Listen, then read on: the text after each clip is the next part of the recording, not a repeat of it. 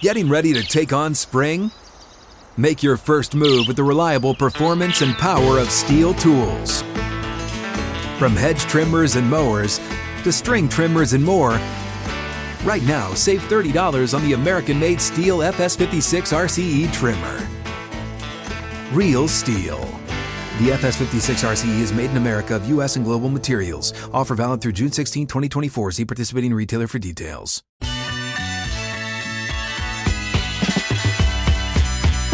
Just like that, the final hour of the Just like Tuesday edition is here. Hot Mic with Hutton Withrow We're across back, baby. the Outkick Network. Back on Twitter right now. We're there. Radio Network. Follow We're there. at Outkick. Hey, uh, we're I an do want to hour bring away. up once again our shirts are terrific. Oh, Every time you, I look up, it just I- really brightens my I day. agree. Uh, we're an hour away from the Major League Baseball trade deadline. Headlines there: Justin Verlander dealt to Houston. He's headed back to the Astros, where Yeah, they will acquire the another- full remainder of the contract. Another big one just dropped. Eduardo Rodriguez, really good starting pitcher for the Detroit Tigers, traded to the Dodgers. So some National World League Series gearing up. hopefuls are really doing some damage. Um, I mean, I, I'm just first glance, top of my head, from when all this started to now. Rangers, uh, Astros, Angels, Diamondbacks, Dodgers. These are some teams that have been loading up. I'm sure I'm leaving some out Phillies have acquired some pitchers, The Marlins have acquired. You know, they've been Yeah. buyers. which is very Uh, surprising. Yes. So, meanwhile, my Atlanta Braves just, you know, Brad Hand apparently is the big, big bargain It's the that they're going to 2023 go version for. of Paul Bird. I mean, I, I get it. like you're saying, the, the thought is we have the best record in baseball, and we've had three of our starting pitchers out, Yeah. and two of them are likely to come back here soon. So we don't need to do a lot to be a World Series contender. But I, see the starting pitching, and I'm thinking it's kind of. Luckily, your offense is so good because it's a little bit of smoke and mirrors right now, and the bullpen has not been very good lately for the Braves. So hopefully, a couple of these. I think they've acquired four bullpen arms now, leading up the trade deadline. Hopefully, some of these guys can hit, but I don't. I don't love it when I see what some other National League teams are up to. Chad, Don't love it. Well, the PGA Tour has added Tiger Woods to their uh, policy board. It's the player advisory committee that he's heading up now, and he'll he's the face of that. He's the face of the the PGA, really. Uh, so it's a, it's a great headline for the PGA Tour, who hasn't had one in a long time, and they now welcome on Tiger Woods, who I would imagine uh, is not just doing this to be a figurehead uh, on behalf of the PGA Tour. He's doing this to actually give a voice and bring a hammer on behalf of the players who had no voice and, and no say in the merger that took place and that was negotiated under the, uh, the cloak of darkness with the PGA Tour, with two of their uh, executive board members and Jay Monahan, their commissioner, and Live Golf and, and Saudi. Now you have Tiger involved. And Chad, you mentioned earlier, there's one big step that will have to take place in order for the voiceless to not just gain a voice, but also have power with a vote. Yeah, and this was in the uh, this announcement, the framework agreement. First, the players and Commissioner Monahan will work together to amend the policy board's governing documents to make it clear that no major decision can be made in the future without the prior involvement and approval of the player directors. Second, the player director's special advisor, Colin Neville, will be fully aware of the state of the negotiations contemplated by the framework agreement, and as such, Neville will be provided with full access to any documents or information that he requests as being necessary for him to carry out his duties on behalf of the players. Accordingly, the player directors will have full transparency and the authority to approve or to decline to approve any potential changes to the tour as part of the framework agreement discussions. Boiling this down, players are going to have to know everything going on at all times. They're going to have a liaison that's going to tell them everything that's going on at all time, and they have approval and or veto power on any moves the tour wants to make. Why is this necess- necessary?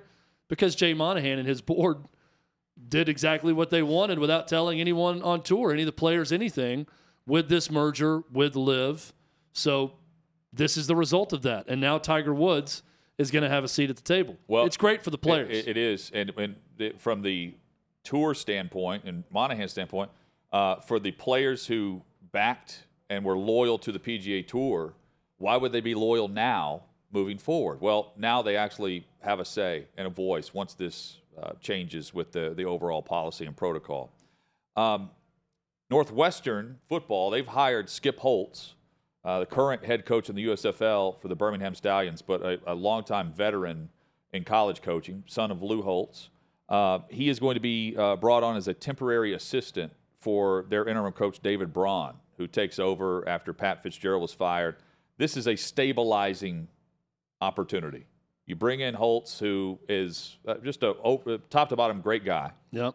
And uh, a chance to survey things outsider looking into a program that you know was was bad to begin with, and now you know how do you survive? How do you keep the program moving forward with the investigations that are going on now that a former uh, attorney general has been hired to lead that investigation uh, through the university?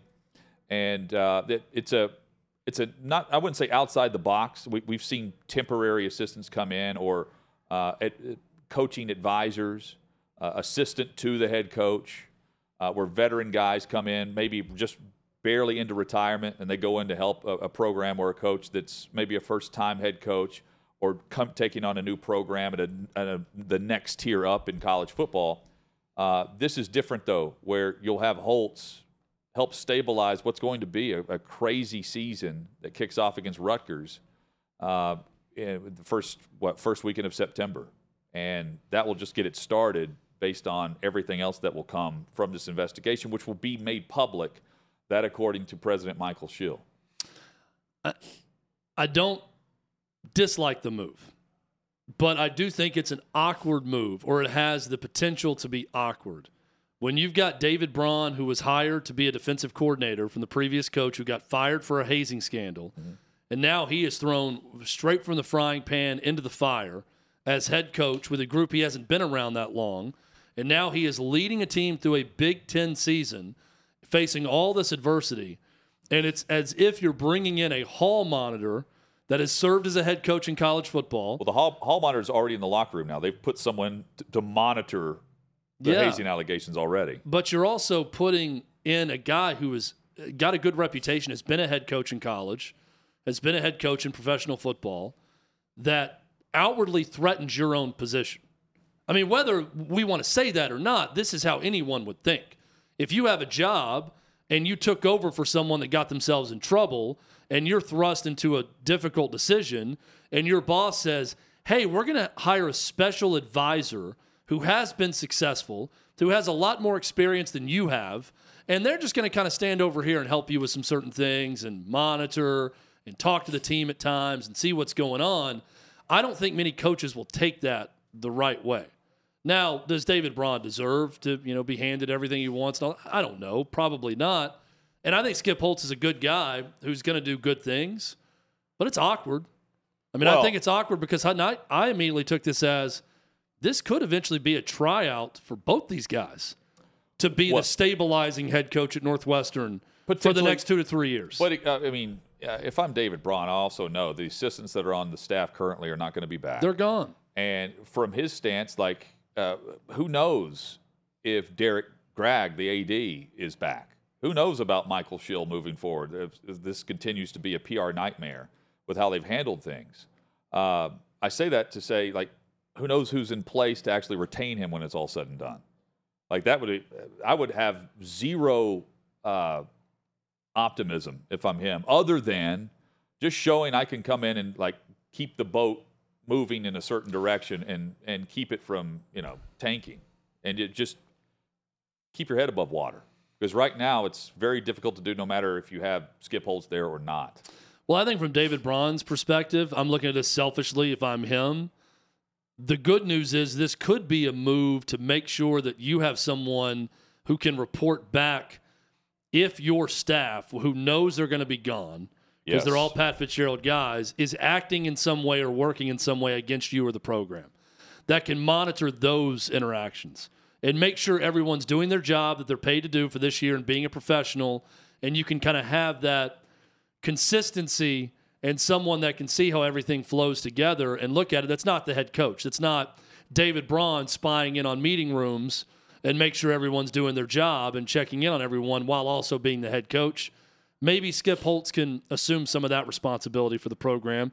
And if that's the case, that's a good thing for David Braun. Well, and if you in, if you end up based on in this investigation or anything moving forward, now that you're into the season, Holtz could step in and coach practically any spot. You know, if, Yeah. if it's just one guy, it, you, it could be a lot worse. Uh, but they retain the coaching staff just to keep the season going, and it's the same players in the locker room too Yep. that are now going to be interviewed through the former attorney general that uh, oversees this investigation. And we said earlier, like uh, if they're really doing what the what the uh, report laid out and what the press release laid out a couple of weeks ago about how they were going to do this external investigation from the top down, broad sense f- through the athletic program, through the athletic program's office, to see if it's in line with the university's academic standards and policies, and then what's in place moving forward. If they're really doing that, they're also looking at Gragg, the AD, and they, they would have to look at what Michael Schill, the president, has been overseeing ultimately because he's been the voice of the university. Uh, haven't heard much from Gragg, a, a little bit, but not much. And here we are with a, another investigation, uh, supposedly independent, but it's uh, at Northwestern's request to go in and have at it with different paths as to what they're looking for in the advice and determination of where they could be headed versus where they want to be headed ultimately. And I, I mean, it's also a university, Chad, that uh, no matter what result is negative in any way, they don't. It's not like they're putting every effort in to the athletic program as it is. They're struggling even with Pat Fitzgerald, Mr. Wildcat, to get a new stadium. So I don't think it, it it turns out great in any fashion here, but it's just more monotony and who wants the job after this year based on these results. That's ultimately what they're they're they're defining the the job description for who they want to hire. Well, Northwestern sports has long been an allegiance of convenience. You know, we don't hear from all the sports media members that went to Northwestern until they go to their first ever NCAA Yeah. men's basketball tournament. And then suddenly I find out all these writers that I never knew went to Northwestern all went to Northwestern because they're all celebrating Northwestern success. I say that in that they are an academic university first, and that's the pride there. And when the athletic department embarrasses them for something like this, it's going to be put aside. It's not going to be top of mind, front burner issue for Northwestern grads. They're just not going to think about it or get into it or worry about it. That's the difference between Northwestern and a lot of other big time athletic programs in the Power Five. People can put it aside. Allegiance of convenience. That's what it is with Northwestern alum and fans. And that's what they're trying to just get back to based on advice Yeah. of the investigation without the turmoil and uh, lawsuits that are Oh involved Oh, yeah, here. the the president Schill right now would love to just say, yeah, ignore us for right now. Let's not worry. Don't worry about Yeah. Northwestern athletics. Let's forget about this record we're about to have and everything we're about a to lot go of Big through, Ten programs and get back to being more concerned with the the journalism department. Chad, uh, all eyes on Shane Beamer at South Carolina for that next step up for the program that he's building and having success with year after year since he's arrived. They've now landed their second five star for next year's class. They've got Nyck Harbor coming in, which was announced uh, the tight end uh, from earlier this year. Uh, and now they have a five star edge rusher to join them. This is a program that prior to Beamer arriving had recruited seven five stars total in the history of the program and now they've got two and momentum to back it, along with some big wins at the end of last year, which normally I'd say, you know, it's hard to carry momentum over from a bowl game or uh, from a, a, a rivalry win the year prior because of all the turnover. But they're retaining a lot of players, including Rattler, who's got an amazing ride for 2023. Uh, what is it, a G Wagon that he has? You said yesterday, Yeah, was, uh, sticker price was one hundred seventy nine thousand dollars. I think on the Mercedes that he owns. I, I, I'm doing an curious, like, deal. what what becomes of the the South Carolina program? Are they this year's version of what Tennessee was a year ago, where they can they win more than even what's expected on a high ceiling that continues to rise, or are they last year's version of Kentucky, that was a real letdown based on preseason expectations? I I, mean, th- I think they're closer to where the Vols are than where Kentucky is, based on the momentum that continues to grow for Beamer. Yeah, I mean, I look at them. They're just a problem. I think they're a growing problem for some big time programs that have had success. Do I see them as an 11 win team the way Tennessee was a year ago? Well, no, but I also didn't think Tennessee was going to win 11 games Right. going into last year. So could they be that surprise? Maybe me a nine win team though. We're going to know a lot early. They open the season with North Carolina on September 2nd and Drake Maye.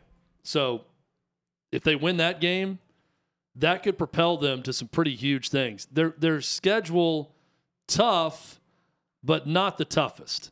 They go to Georgia, they go to Tennessee, they go to Missouri, they get Florida, Vandy, and Kentucky at home in, in Columbia this year. I think all winnable games. They close the season with Clemson. That North Carolina game to open is going to be a big one, big swing game for them. But with Spencer Rattler and the experience at quarterback, you mentioned Harbor, also from the D.C. area, like Dylan Stewart. So they're doing really well Yeah. there. Recruiting's Crushing going it. well.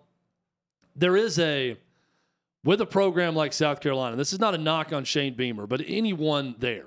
You know, Steve Spurrier had great success at South Carolina, but Steve Spurrier was a national championship winning coach and coach in the NFL by the time he got to South Carolina. To sustain it at South Carolina, it is a program that can recruit well and survive on sizzle. And they've had back to back years where they've overachieved, but they haven't won huge. But they have overachieved based on expectation. It's one that you've got to deliver huge if you want to sustain it. So this year or next year, they would need to be a 10, 11 win team. If they can do that, then you can sell legitimate on field college football playoff level success or being in that discussion. If they can do that, then look out. But right now, I view them more as a problem for some bigger programs, but not really a part of the mix. And if they don't, of the biggest if programs. it's not the really next tier, do they win enough to keep the five stars there before entering the portal? That's the other if key Spencer for every Rattler coach. plays like he did in the last two games of the regular season, look out. What did Nathaniel Hackett say today in response to Sean Payton? That's next on Hot Mic.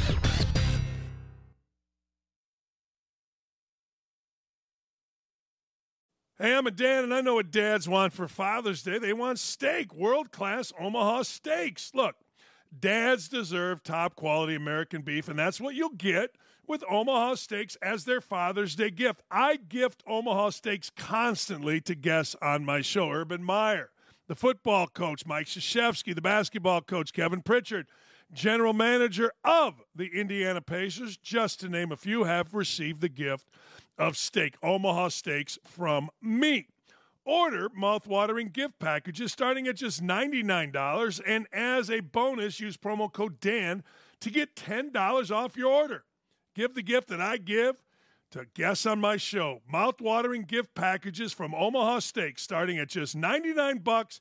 And as a bonus, use promo code DAN to get $10 off your order. Sack up and get your dad something he'll love this Father's Day.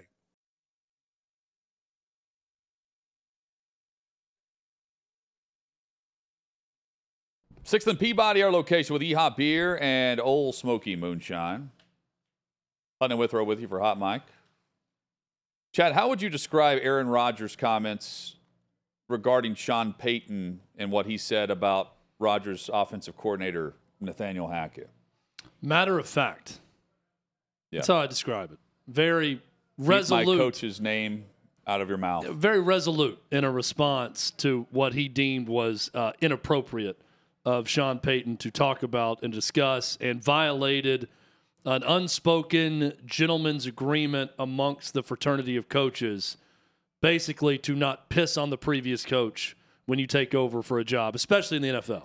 Coordinators. This uh, happens more in college, I think, than it does the NFL. No doubt. Uh, coordinators speak once a week. Nathaniel Hackett spoke today, earlier today, uh, and while he says he's not surprised that you know people are saying he didn't do a good job, he did mention what Chad just alluded to about the code within a glass house for all coaches. Before we get started, I, I just want to say something real quick. Obviously, last week has been a uh, very unique week, I think, uh, for for this organization. And um, you know, I, I've been involved in this business my whole life, 43 years. And uh, as a coach, you know, as a coach's kid, uh, you know, we live in a glass house. We know that. We all live in different rooms. We all got a key for it. And it's one of those things that there's a code, there's a way things are done in that house. And you know, this past week it, it's it's it's frustrating and it sucks, but uh, we're all susceptible to it. There are things that you do, mistakes you make, and it costs you time on the field, costs you your job, all those things. And I own all that stuff. I mean, it's that fact. I got no excuses. That's how we live here at the New York Jets. That's how we've lived everywhere I've been. No excuses. So I own all those things, and um, it's it's unfortunate that that had to happen. Uh, the, the comments that were made, but hey, they did. I I'll tell you, I was probably more surprised that they happened now. Was definitely expecting them in week five. So I, I'm I'm almost thankful. Uh, that we got that, you know, out of the way. We all understand where where, where uh, certain people feel and think, and I'll tell you, you can always look at that silver lining. And man, this organization, these players, uh, the coaches, Saleh, just the entire organization, Woody, I mean, Jaime, I mean, Gelfand, everybody has been unbelievable. I think that's something that is just awesome. It's brought our team together. Uh, even old players that I've coached uh, very recently, you know, just being able to, you know, hear them and um, it makes you understand uh, that you do this for a very specific reason for the love of the game, for the love of teaching, for the love of watching people grow. And uh, there's ups and downs. Never get too high, never get too low. And, uh, you know, gotta love this stuff. So, Nathaniel Hackett taking the high road there, uh, and in acknowledging what he should acknowledge that the players and his head coach Robert Saleh coming hard to his defense, uh, and Sean Payton having he didn't step back from the comments, but he did say he regretted saying it uh, to USA Today and Jarrett Bell. It man, I cannot wait for the Week Five game because this all stirs back up, and I can't wait for Hard Knocks because we will see uh, if they're really defending Hackett this way, and, and, they do have the final cut before it airs on HBO. But if they're defending Nathaniel Hackett the way that they have have already done, they won't cut out the raw reaction to when they find out this stuff and what they're talking about going on and off the practice field, either with him or with Saleh and uh, uh, Rodgers, whatever. I'm I'm very eager to see how it's the, the response in real time while cameras were rolling and what's allowed in that show. Yeah, I, I he did, he did a good job of taking the high road. He also didn't deny that he did a bad job. He said, "I live right. in glass." I mean, I don't make any That's excuses. Why he expected it. Yeah, yeah. You know, the record uh, is what it was. I mean, I'm I'm reading between the lines, paraphrasing what he's saying, but basically, he had those things to say. I'm just, you know, uh, it's unfortunate he decided to make those comments publicly to where we're answering questions about it. He seemed to be more against the distraction it caused. That Aaron Rodgers had to answer a question about it. Now he's talking about it. But I like that he said, I expected this in week 5 mm-hmm. There was going to be stories written about my time there. I expected some distractions that week playing those guys again. And I'm with you, Hutton. Now that adds a different layer of hatred. It does. For that game, when those teams meet, and you know there's going to be some talk going back and forth when it's Broncos and, hey, and Rodgers defending his guy.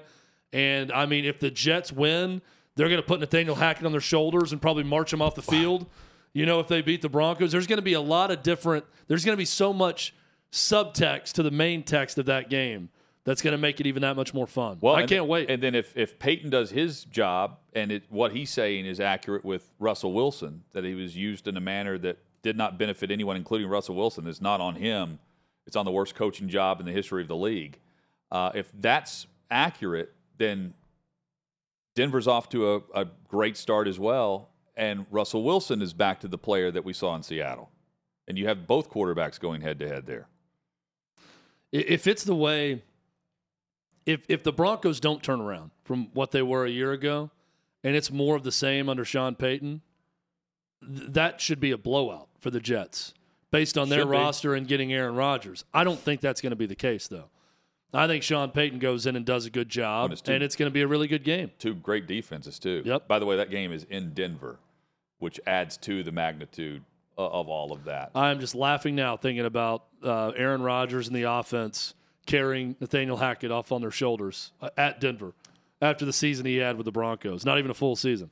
Chad, we saw Damar Hamlin not carry but carted off the field in Cincinnati uh, after uh, the cardiac issue that we, in real time you feel like you you're watching a player die, and you know they cancel the game. They don't even postpone it. They cancel the game between the the Bills and the Bengals, and it impacted how they were going to determine playoff seeding and different things. Where we could we could have seen uh, a potential AFC Championship game in Atlanta uh, at the Dome there on a neutral field, based on how things played out with the seeding. Um, and it certainly didn't seem like Damar Hamlin was going to be back on the field. Period. And here he is in camp, full pads, with the Buffalo Bills tweeting this out, the video of Hamlin taking the field. And uh, it's hard to believe that it was last December when this went down, or early January. And here we are, uh, seeing him back on the practice field.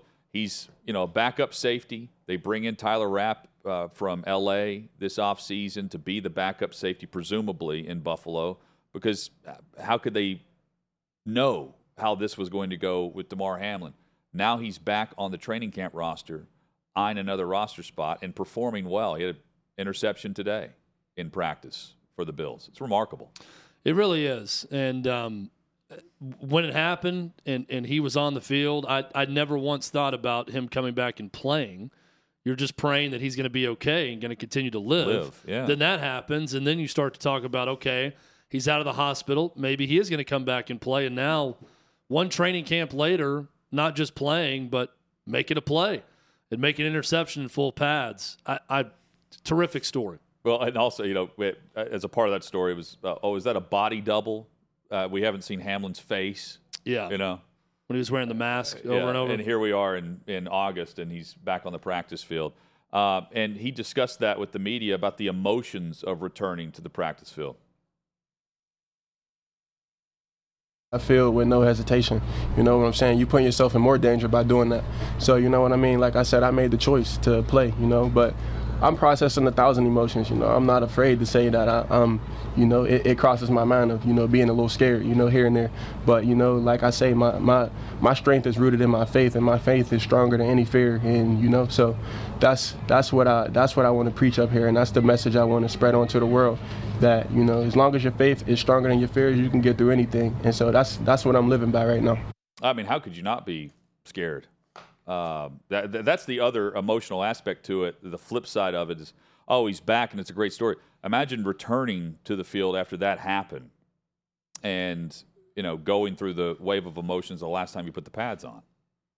Well, there's uh, there's certainly there's got to be PTSD involved to- in yes. that when you get back out there. I mean, I think about that when you see a catastrophic leg or arm injury, Yeah. and guys come back from that, and I, I mean, most people would think, okay, every time there's a body around my leg, if you're a quarterback who gets rolled up on or anything, you're automatically going back to the moment you looked down and saw your leg broken in a certain situation or looking down and thinking about something.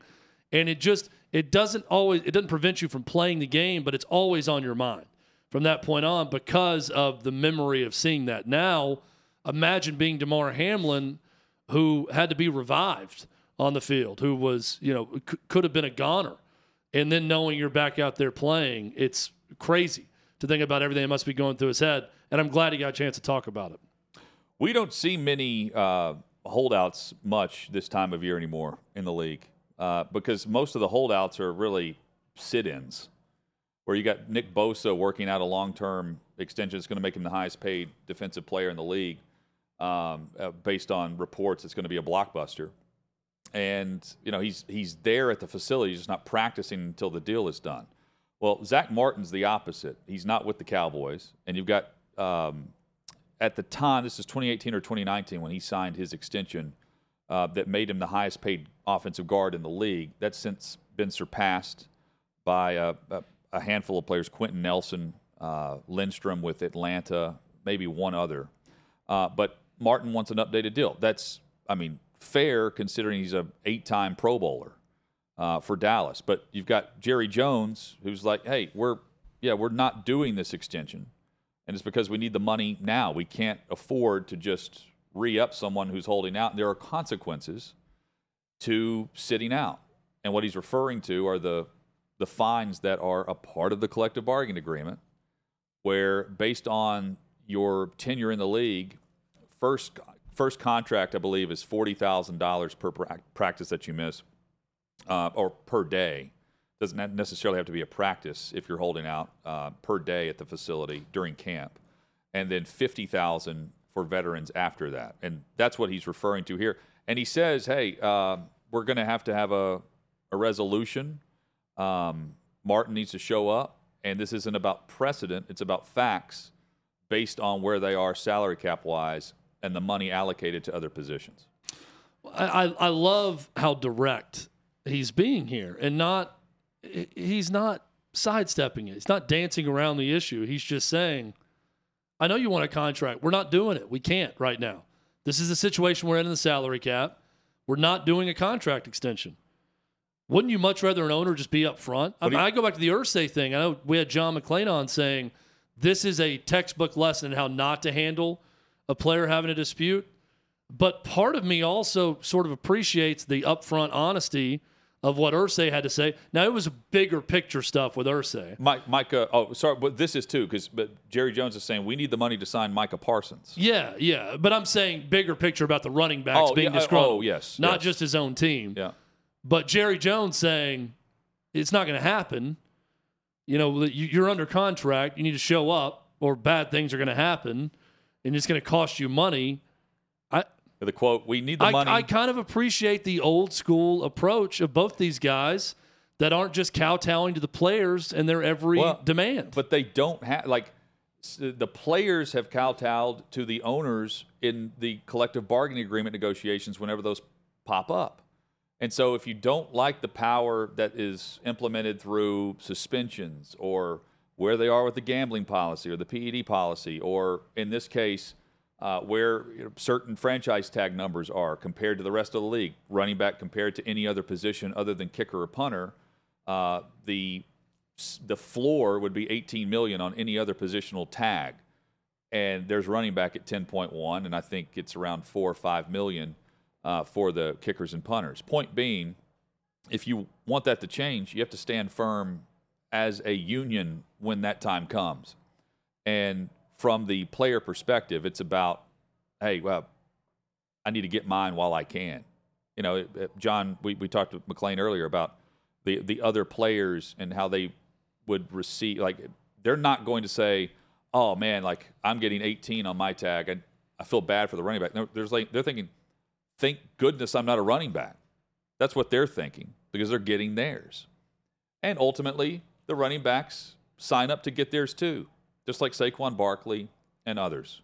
Jonathan Taylor's not wanting to sit out the season. He's wanting to get traded and play, and he's hoping to get the, the contract extension there. And, and by the way, Armando Salguero, who will join us tomorrow, uh, NFL uh, writer, senior writer for Outkick, uh, says that both sides are talking, Dallas and uh, Martin. But Jerry's just simply saying, like, hey, uh, not happening. We're going to we're going to pay others, and we need the money now for the future instead of the guy who we've already re-upped and he sits third or fourth on that list right now. Um, but Martin's a great player. So yeah, and it's it. This is where I like challenging the status quo of you know the thing would be never air this in public, never say anything publicly about it. And Jerry Jones has never really gone with the status quo in anything. No, but I, I just appreciate the honesty of this is what we're trying to do. You're under contract. Play up, play through the contract. We're trying to save money for Micah Parsons. I'm good with that. Feels like the Kevin Byard deal. Take a yep. pay cut, please. We'll bring others in. And guess what Kevin Byard eventually players. did? That's exactly right. Restructured. Coming up, uh, we've got some detail on the Pac 12 media deal. That's next. If you followed me throughout the years, you know I'm a South Dakota girl at heart who grew up in a ranching family. And I know that America First isn't just a political movement, it's a kitchen table issue, literally. You know, I always support American family owned companies, ranchers, and farmers who put high quality meat products on the tables of their fellow Americans. And my friends at Omaha Steaks are the experts. With Father's Day right around the corner, what better gift to give dad than the experience of world class Omaha steaks? This package includes a mouth-watering assortment of dad's grilling favorites like Omaha Steaks butcher's cut top sirloins, juicy boneless pork chops, deli style gourmet jumbo franks, and their legendary Omaha Steaks burgers. Go to omahasteaks.com and use promo code OUTKICK at checkout. Get mouth-watering gift packages starting at just $99 and as a bonus, use promo code OUTKICK to get $10 off your order.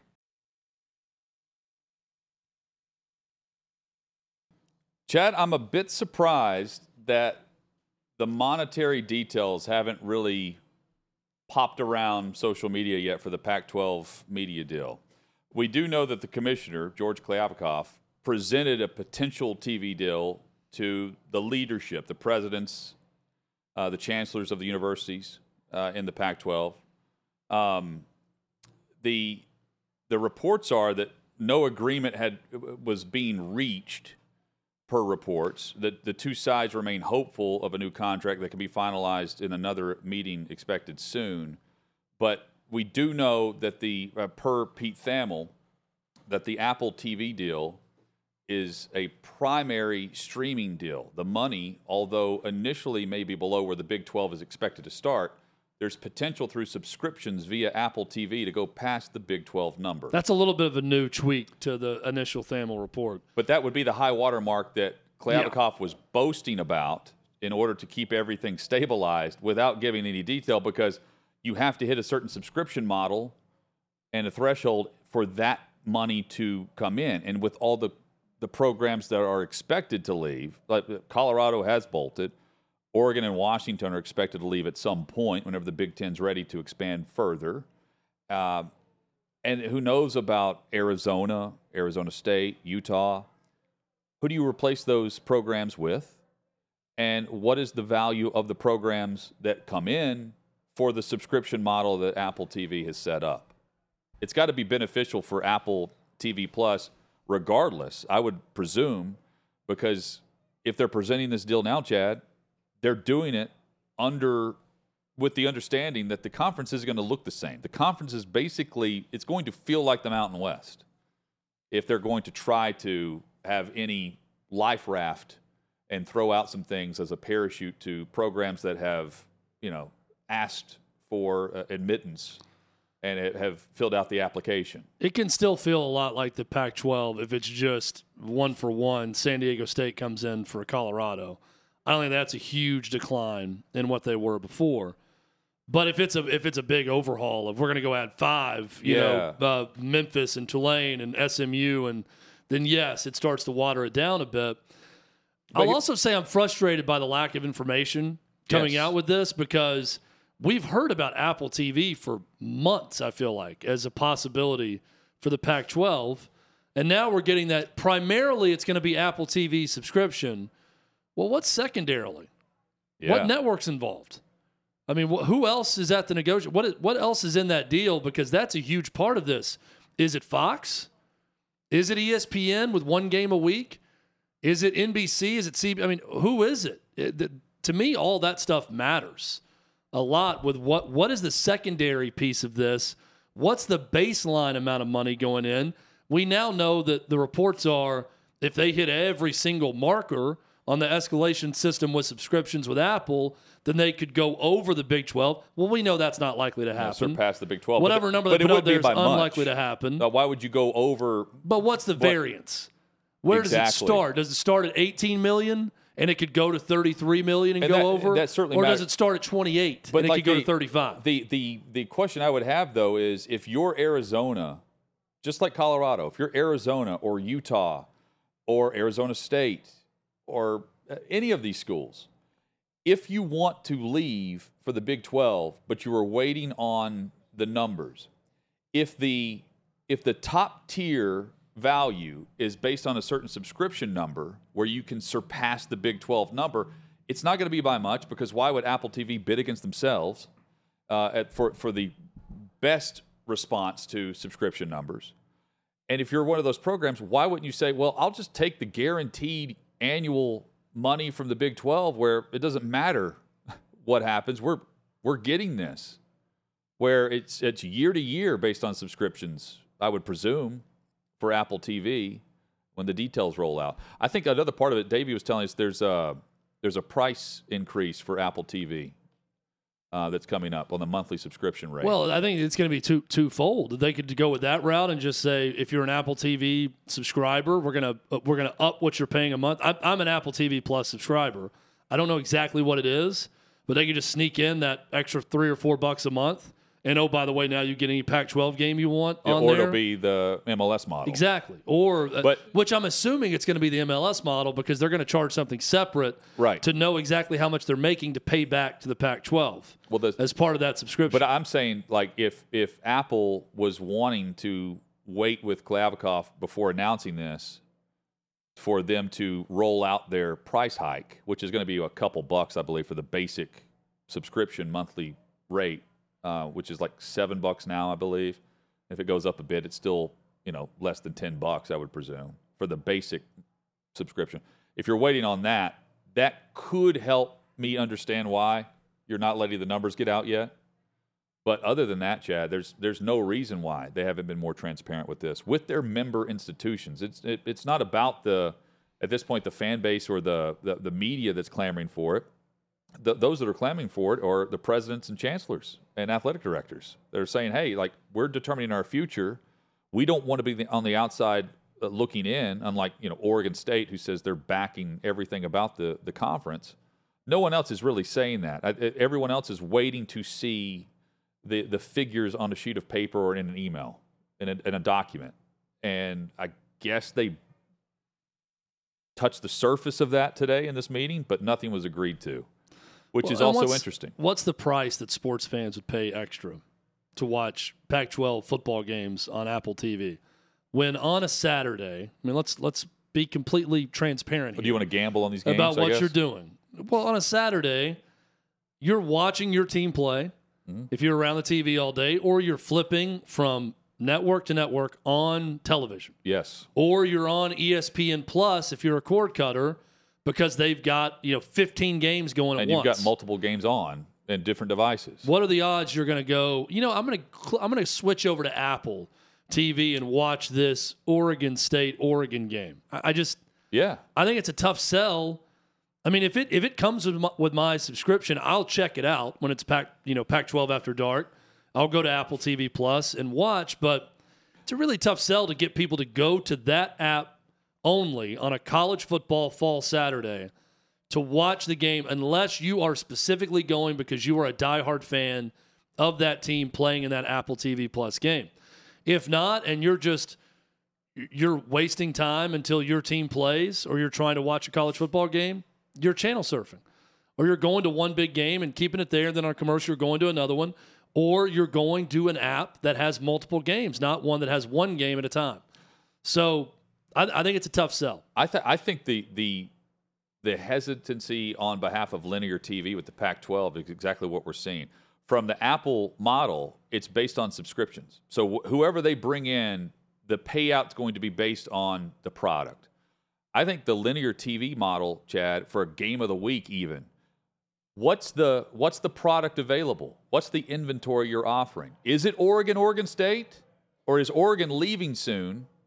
Is Arizona in this mix for, or is Arizona bolting for the Big 12? Is Utah there, or is Utah going to follow BYU, their rival to the Big 12, because they don't want to be on the outside looking in, even though it would appear as though they're following their rival to the Big 12? Point being, what's the value if it's no different than CBS has Bama, LSU, and you know uh, Georgia on practically every other week for their game of the week, even if it's a poor opponent. Uh, the main brands would be the value for the linear TV model, but why would Apple give that away? Number one. Number two, if you want subscriptions. Number two, uh, if those brands are leaving for another conference, chances are ESPN, CBS, Fox, they're already going to have access to those programs. And then the second or third option, you're left with Oregon State, Washington State, which is something that you wouldn't put on TV. You would put that on ESPN Plus as a game. You see what I'm saying? And here's another big problem that linear TV's telling the Pac 12. If all reports are true, that the two attractive windows of time for the Pac 12 is 10 o'clock on Saturday night or later at night on Friday night, what they're telling you is Pac 12 can't handle any competition. with anything else. They have to have an exclusive window to succeed. The only time people watch the Pac 12 is because they're drunk and every other game's gone off. So they can turn over to that game and watch late at night with their buddies. Yeah. Or Friday night, you're home from a high school football game and you turn on the TV and oh, there's the Pac 12 Friday night late night game. That Big Ten, SEC, ACC to an extent, even the Big 12, they can have exclu- not non-exclusive windows that do well. You can put three big games on from different conferences at 3:30 Eastern time and networks feel like they'll do well Yep. because people want to watch those games. But what are we saying about the Pac-12? Well, they better not have any competition because that competition will win out. Give them an exclusive window of time, put them on there, and then maybe people will watch. That's not a big vote of confidence from linear television to tell you that. Now, I also see it that way that you could make some good money off of those two windows a Friday night game of the week and a Saturday late night game of the week. Put your top two games on late at night, normal nighttime game for you on the West Coast, but late at night on the East Coast, and then a Friday at 8 p.m. Central kickoff or 9 p.m. Central where you have another big game that's on a network.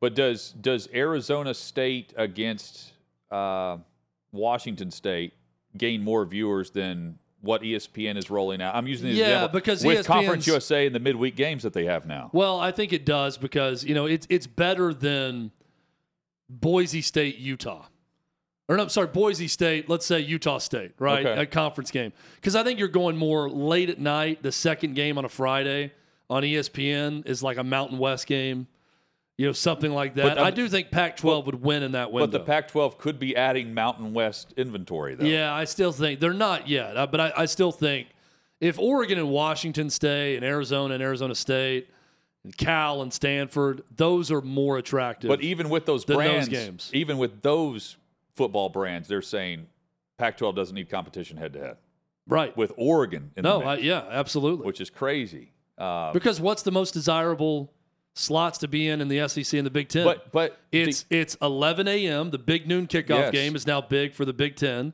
But think of all the competition at 11 a.m. Central, noon Eastern, every Saturday for eyeballs. Tons of good games. There- Then the next window, the late afternoon, tons of good games. 6 p.m. Central, 7 o'clock Eastern. Again, you've got an ABC nighttime game with Herbstreit and and and, and Fowler.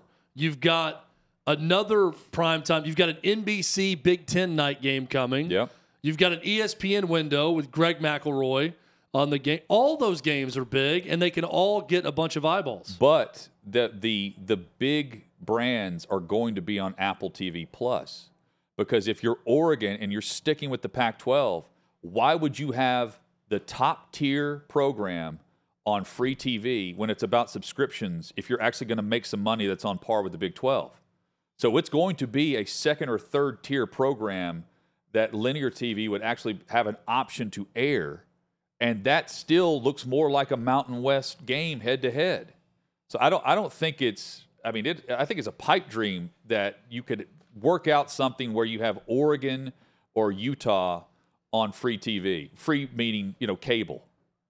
I, I just uh, it doesn't make sense if you're trying to sell subscriptions in order for your programs to make money, in order for the Pac-12 to stay alive and not have teams leave or programs leave. Like that, the model itself doesn't work in terms of how you distribute your value. Your value has to be pay to watch.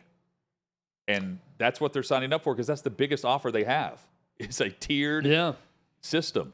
I just saw this from College Football Home, which is a funny Twitter follow. They Okay. have put out a projected conference that they call Broke Pack Mountain. and it, it has Oregon and Washington bolting and Arizona bolting.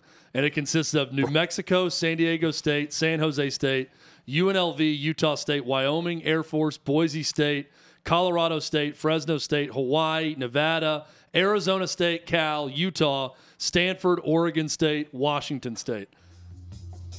And it, they just say enjoy. And Gold it's got, it's got a logo and everything, Hutton, and it's got all the teams lined up with their logos. The new conference. Broke, Pack Pack Mountain. Chad, Love it. enjoy the time off. Well deserved. Thank you. Back Crush it. at it tomorrow. Hope you'll join us. Hot Mic with Honey Withrow. We start at 3 o'clock Eastern.